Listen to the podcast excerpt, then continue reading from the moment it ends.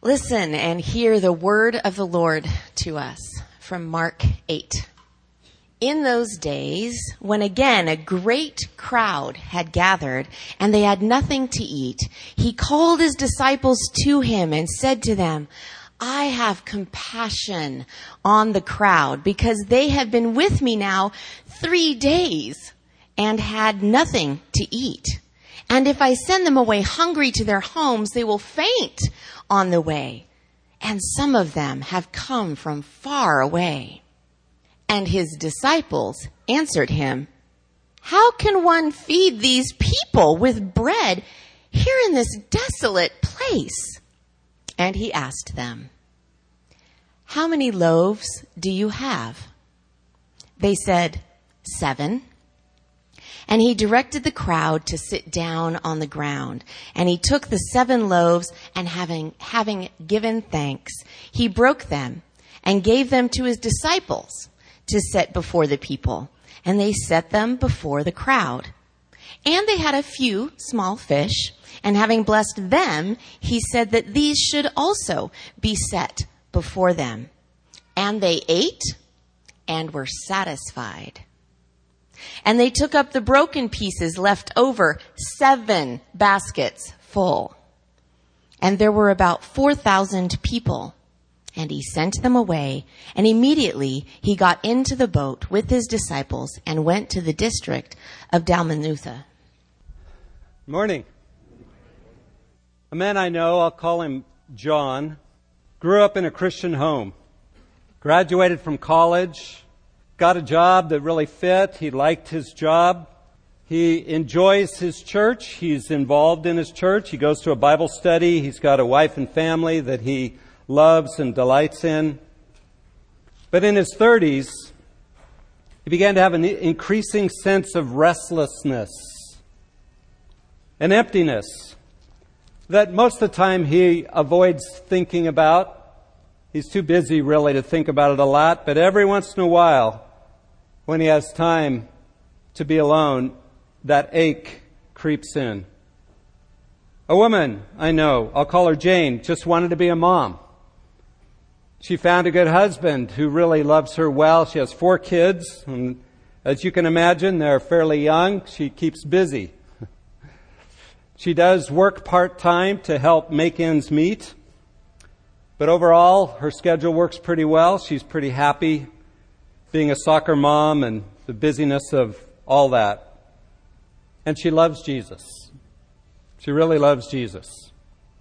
But she too feels a deep dissatisfaction in her soul that she can't shake. She's beginning to wonder if she's depressed, whether she needs to go see a therapist, go on medication, see her doctor, because there's this ache that's always there. Someone else I know, I'll call him Bill. Longtime Christian, worked hard at his job for many years, did a great job with that, but finally reached retirement age, retired, and he finds himself in retirement driven to keep busy all the time. Because if he ever slows down, he finds that there's something in him that makes him wonder who he really is now. His identity had been in his job, and now he doesn't really know who he is. Does his life matter anymore?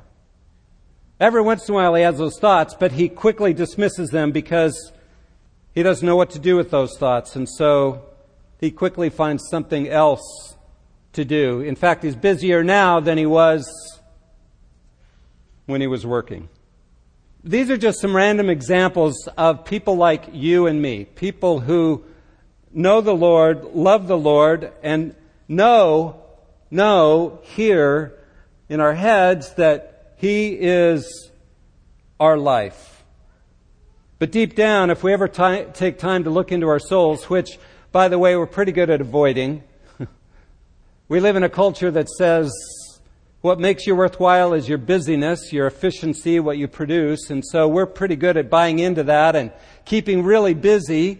But if we ever have time to ourselves, we feel an ache, a loneliness, a dissatisfaction that won't go away. Our theology says we should be satisfied in Jesus, right? Jesus should be enough for us. Your grace is enough, we've just sung. That's really all I need. And we know that theologically, but what does that really look like for us? Really? In our passage today, Jesus feeds the 4,000. It's a story about how Jesus met their need for hunger, but it's meant to cause us look to look deeper, I think, at the deeper hunger in our hearts. And to ask ourselves, am I really learning to be satisfied in Jesus? Am I really learning to feed upon Him as the bread of life? Heavenly Father, as we come to this passage that's a beautiful portrait of your loving care and your provision and your compassion, how you are the bread of life, Lord, may we learn to feed upon you, to find satisfaction in you, truly. We pray in Jesus' name. Amen. So let's look at this story together. If you listen carefully when Cynthia read it, I think you would probably have this sense of deja vu. this sounds really familiar. You see, the feeding of the 5,000 was just a couple chapters ago. So why did Mark include this event? Not all the gospel writers did. What, what does it add to the story? Why the feeding of the 4,000 along with the feeding of the 5,000? Well, the shortest answer is that this feeding occur, occurs in Gentile lands. The other one was clearly over by Tabgha on the Sea of Galilee, which is Jewish territory. It was done for Jews. So, in the big picture, Jesus is teaching his disciples that he is the bread of life, not just for the Jewish people, but for the Gentiles. And we know that in their prejudices, in, the, in their narrow perspective, that was really hard for the disciples to get. So, that's the big picture that Jesus is teaching his disciples that the same resources, the bread of life, who he is, is available not just for the Jewish people, but for all people. And praise God for that because most of us here are Gentiles. that the bread of life is available to people like us if we're willing to surrender our lives to him. But I think there's much more to this story as well. We'll come back to that. But I, I want to walk us through this story and just think through what is it that Jesus is trying to teach the disciples and ultimately to teach us. Let me read those first three verses again. In those days, when there was again a large crowd and they had nothing to eat. Again, it sounds very familiar. Jesus called his disciples and said to them, I feel compassion for the people because they have remained with me now three days and have nothing to eat. That word for compassion I highlighted when we went through the feeding of the 5,000, that Jesus had compassion on the crowd. That word splankna, splanknizomai. What a great, great Greek word. Splankna, it's guts. That's really what it means. Jesus had a gut felt concern for these people, these Gentiles who had had nothing to eat. And as they're sitting there and they're out of food, Jesus looks at them, and I think his compassion is not just for their physical hunger, though it includes that. But his compassion is for their spiritual hunger. And think about it. These Gentiles had come and were sitting under Jesus' teaching and weren't even thinking about food. it doesn't say that they were concerned about it. but Jesus was because he was concerned for their needs. They'd sat there for three days listening to him. That's amazing to me. It's, it's a sign of incredible spiritual hunger. Where did these people get that spiritual hunger? Well, I highlighted last week, remember, back in chapter 5, when Jesus cast the demons, the whole legion of demons out of the Gerasene demoniac, it was in this area, in the Decapolis on the east side of the Sea of Galilee. And remember how all the people of the area came to him and said, Leave, we don't want you around here. It's too terrifying. The power of God's visible and we don't like it. and they asked him to leave. They kicked him out of the area. And the Gerasene demoniac, remember, said, Jesus, I want to follow you. I don't want to hang out with these people anymore. They've never liked me anyway. And Jesus said, No, go back and tell them what great things God has done for you and how merciful God has been. And so now, for this period of time, the Gerasene demoniac has been evangelizing his own country. Those who hated him, he now went to them and said, Jesus is amazing. Look what he's done. He's incredible. he's changed my life. He's healed me. He's set me free. He shared what God has done in his life. And now when he shows up, what happens? The crowds come. Their hearts have been spiritually prepared. They have a spiritual hunger because they've rubbed shoulders with someone whose life has been changed by Jesus. That's a great picture, isn't it, brothers and sisters? That we ought to be rubbing shoulders with those in the world to help create a spiritual hunger. So they'll be thirsty and ready when the time is right to share the truth with them so that they can have their hunger satisfied. These people are so spiritually hungry, they're ready to sit for three days and hear Jesus teach. So Jesus looks at them and he feels this gut wrenching compassion and he says to his disciples, now in the feeding of the 5,000, they came to him and they said, Jesus, send them away. We're hungry. You know, get rid of these people into the surrounding villages. But now Jesus initiates and he says, I feel a deep concern for these people. I don't want to send them away hungry. I want to really satisfy them. So, he just lays it out there. What is Jesus doing? He's, he's fishing, right? He's fishing for them to remember what he did with the 5,000. to think about who he is, to, to realize he has what it takes to meet the needs of a thirsty heart. And you'd think the disciples would at least kind of go, gee, this feels a little familiar here. But I'm astounded by their response. The disciples answered him, and literally what they say is, Where will anybody be able to find any food in such a desolate place? How could these people ever be satisfied? Now, I don't know about you, but I read that and I go, man, these guys are dense. it wasn't very long ago he fed the 5,000. Very similar situation. And yet here they are, they're going, gee, I can't come up with a single idea on how to feed these people. It strikes me as strange that they're missing it by that much. How hard can their hearts be that they can't put two and two together? Well, let me just kind of dialogue with you a bit about that. Why, why were they missing it here? Why so dense? Well, notice they really are in a wilderness here. They are not near any town. The feeding of the 5,000, they were near towns, and that's why the disciples said, hey, you know, send them out. They can buy food in the surrounding villages. But here, there are no surrounding villages, and so they're in a wilderness.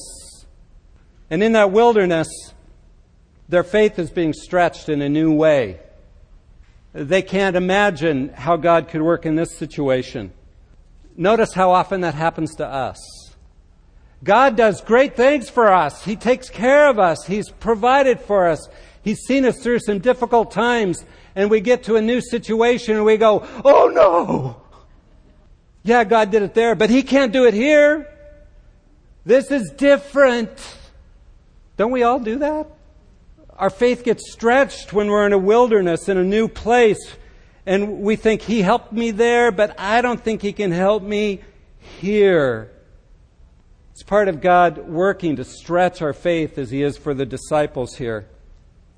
And notice too that they are in Gentile territory.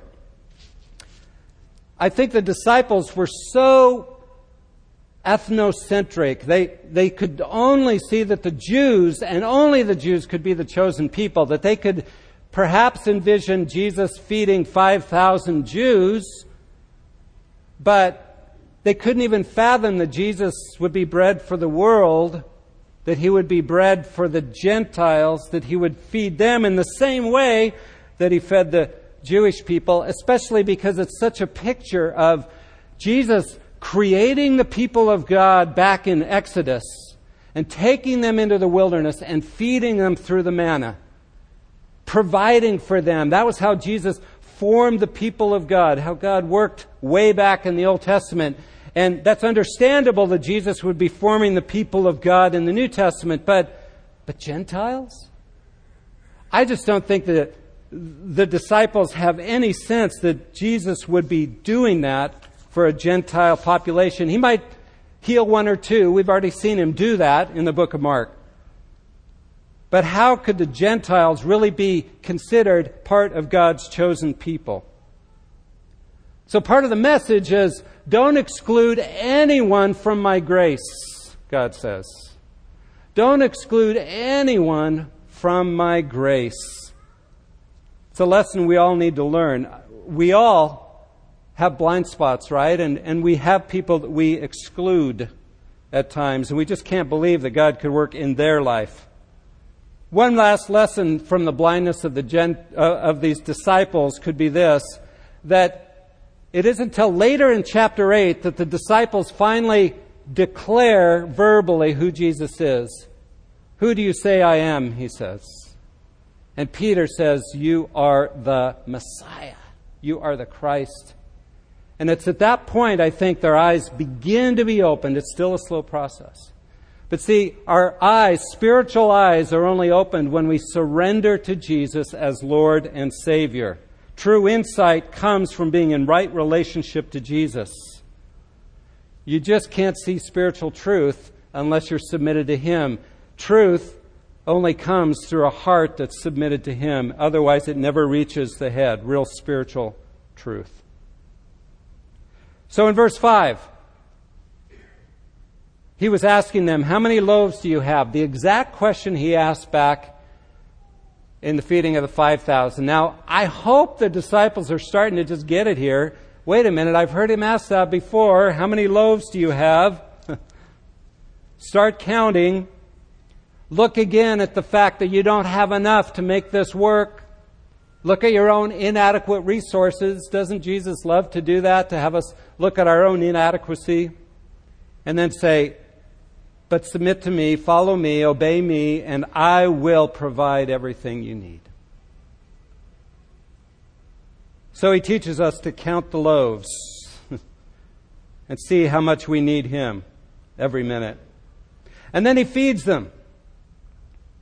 And he directed the people to sit down on the ground, and taking the seven loaves, he gave thanks and broke them and started giving them to his disciples to serve to them. And they served them to the people. They also had a few small fish, and after he had blessed them, he ordered them to be served as well. And the word for served is to set before. He says, Take these and set them before the people. Set them before the people. And they ate and were satisfied. That's a good translation. I know some of your translations are different, but they ate and were satisfied. And they picked up seven large baskets full of what was left over of the broken pieces. 4,000 were there, and he sent them away. So Jesus feeds the 4,000 here.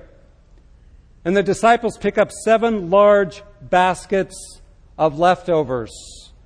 Remember back in the feeding of the 5,000, how many baskets were left over? Twelve. But they were, it was a different word for basket that's used. It was a smaller, more personal basket that people tended to carry their things in.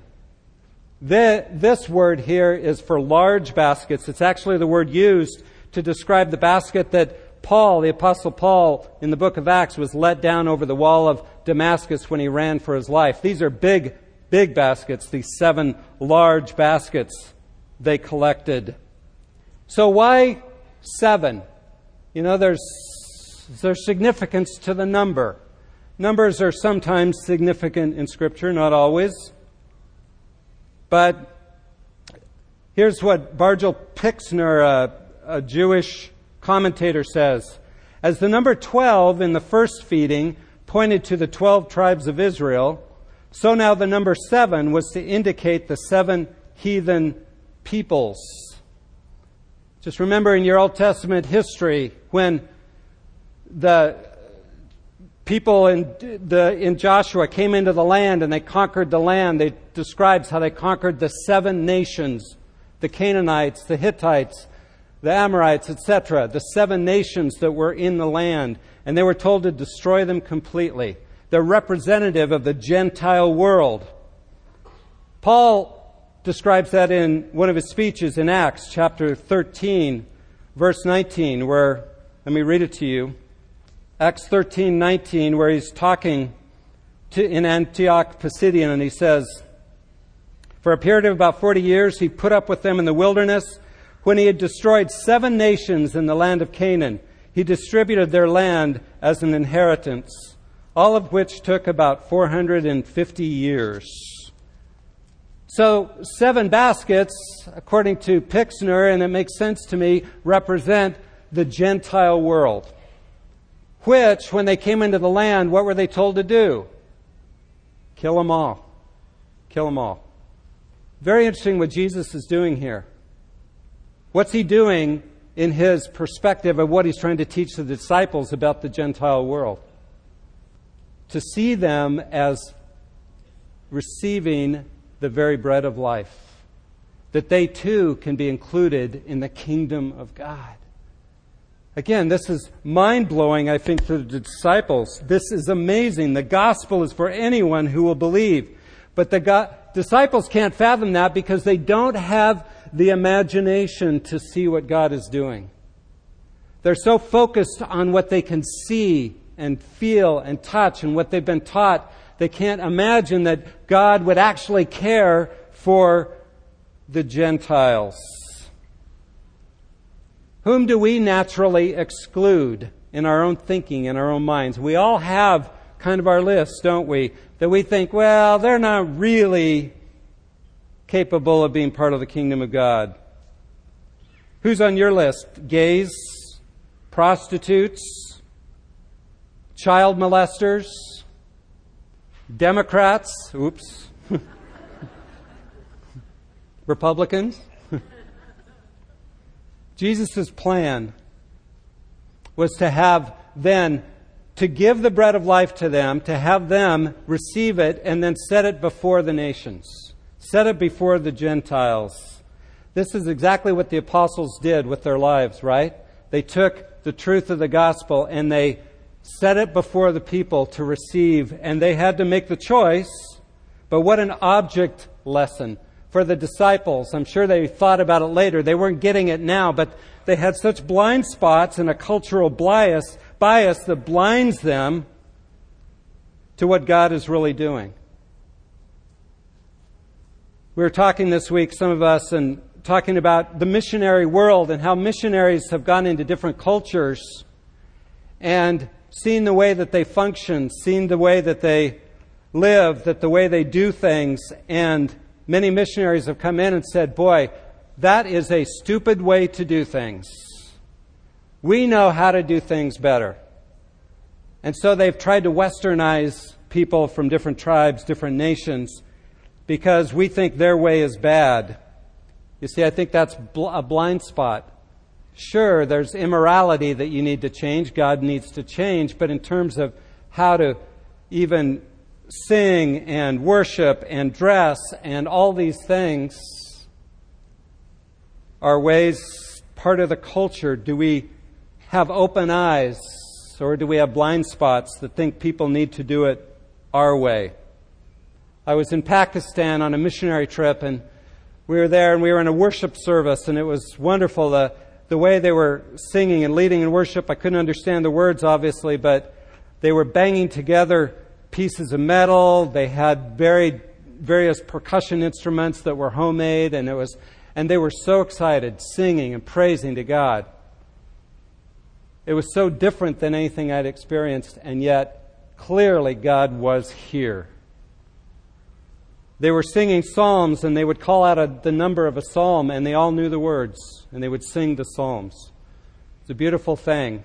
Although I must confess it was a little strange when they started singing Psalm 46 and and the tune was Oh my darling Clementine. I don't know. I would have had a hard time to worship if I had even understood the words, I think, but all these cultural differences. So, what are some lessons? I just want to draw it together for us. What are some lessons we can see out of this amazing story? Well, number one, Jesus has compassion on the needy. We need to just realize that. He has a heart especially for the poor, for the needy, for the hungry, and especially for the spiritually hungry. And they are all around us. We somehow think, oh no, this person that I know, that I work with, that I spend time with, my neighbor, whatever, you know, I don't know how to break through their shell. They seem pretty content. How in the world am I ever going to get Christ into their lives? And gee, that's so tough. But you know, if you just start asking questions, you'll find out everyone is spiritually hungry.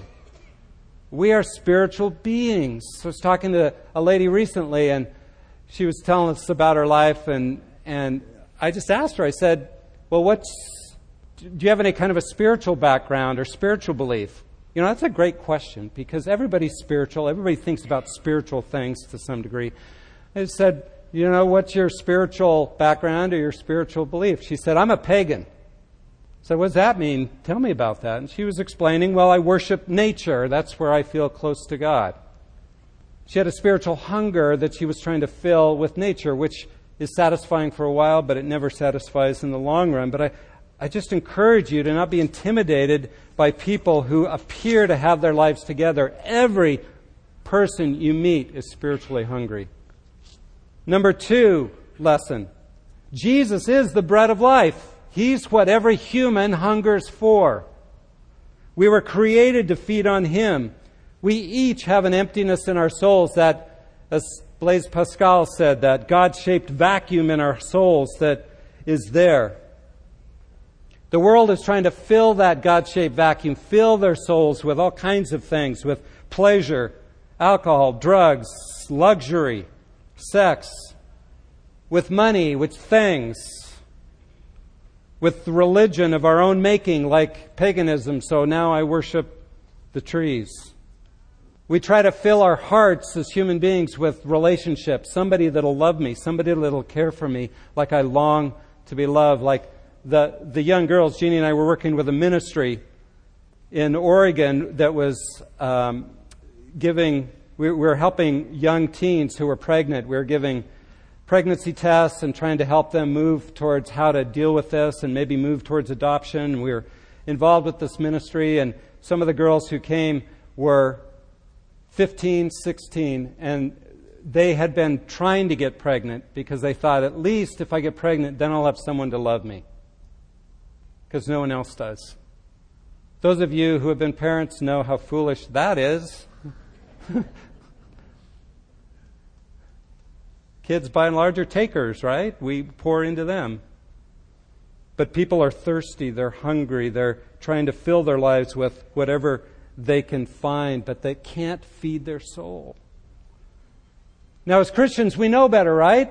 We would never fall into all those traps that the world around us does. Truth be told, we all struggle with finding life in other things besides God. None of us depends on Him for life. None of us feeds on the bread of life fully. Hopefully, we're growing in that, but truth is, that's part of our hearts too. We try to stuff uh, the hole in our lives, the vacuum in our lives, with other things. So, what does it mean to truly feed on Jesus as the bread of life? Well, let me just give a couple of thoughts there. You know, if you're eating fast food all the time, it tastes good, right? It's salty, it's fatty, it, it, it delights the taste buds. It's really bad for you, though, and in the long run, it really kills you in the long run. Well, how are you going to learn to eat a healthy diet? Well, if you're eating all that fast food, then you try to eat a healthy diet, what happens? You go, ugh, I don't really like green beans. Give me french fries. How do you begin to change that? Well, you have to acquire a taste over time. You, if you go on a diet, if you're trying to change your pattern of eating, what do you do? You've got to fast from the bad stuff and begin eating the good stuff so that after a while you begin to go, you know, this isn't so bad. And after a while, the other stuff doesn't taste good to you anymore. That's true spiritually as well, brothers and sisters. I think so many Christians, they, they go, yeah, I know I'm supposed to spend time with the Lord and I'm supposed to find life in Him and, you know, He's supposed to taste good. Taste and see that the Lord is good, right? Psalm 34, verse 8. So I've tasted, you know, I sit down, I'm going to commit myself to have my quiet time and a week later it's like, oh, I missed, oh well, you know, and then we're not, we're, we quit spending time with the Lord. We haven't given ourselves time to acquire a taste for the Lord and really taste and see that the Lord is good. How do we change our taste? How do we learn to feed on the bread of life? It really does take a commitment of the will. You've got to sit at the table and put to work the spiritual disciplines where you begin to change your taste buds, so to speak, spiritual taste buds. But you do have to fast from the bad stuff and what you're trying to stuff your life with. Think about the best meal you've ever had, or certainly one of the best meals. My guess is you enjoyed it partly because you were really hungry. if you were completely full, you just stuffed yourself and then you had this fabulous gourmet meal set before you. My guess is you wouldn't really like it all that much because you didn't feel hungry. We've got to fast from the fast food. We've got to quit eating that and we've got to say, okay, Lord, I'm going to choose to put you first, and over time, you acquire a taste. And God will help with that because God is really good at, over time, breaking our dependence on the things we stuff our lives with. We may lose our job, we may lose a friendship, we may have poor health, whatever. Those things are a gift from God to wean us of the things we depend on other than Him so that we can taste and see that the Lord is really good. So we have to choose to spend time with Him, to sit at the table and pray and read and serve, use our spiritual gifts, obey Him, be in fellowship with other believers, learn a discipline of being thankful in all things, etc. These things are all part of really tasting and seeing that the Lord is good, being satisfied in Him. Lesson three from this passage Jesus wants us to feed others. He gave to the disciples so they could set before others. Jesus gives us life so it can flow through us to others, so we can be broken bread for the world. Like the disciples, Jesus gives us an abundance so that we can share that with others and give it away and give our lives away, not be fools like the man that Jesus confronted or talked about who who kept getting more and more grain, so he just built, built bigger and bigger barns. He was just acquiring for himself.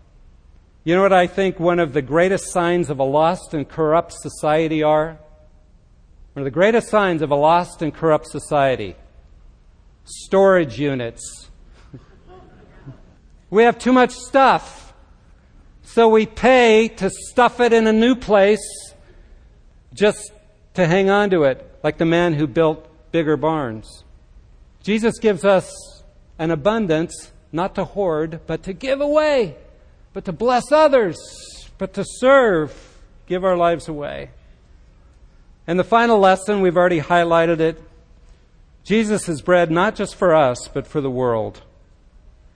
Verse 3, it's, Jesus says, they came from afar. They came from all over.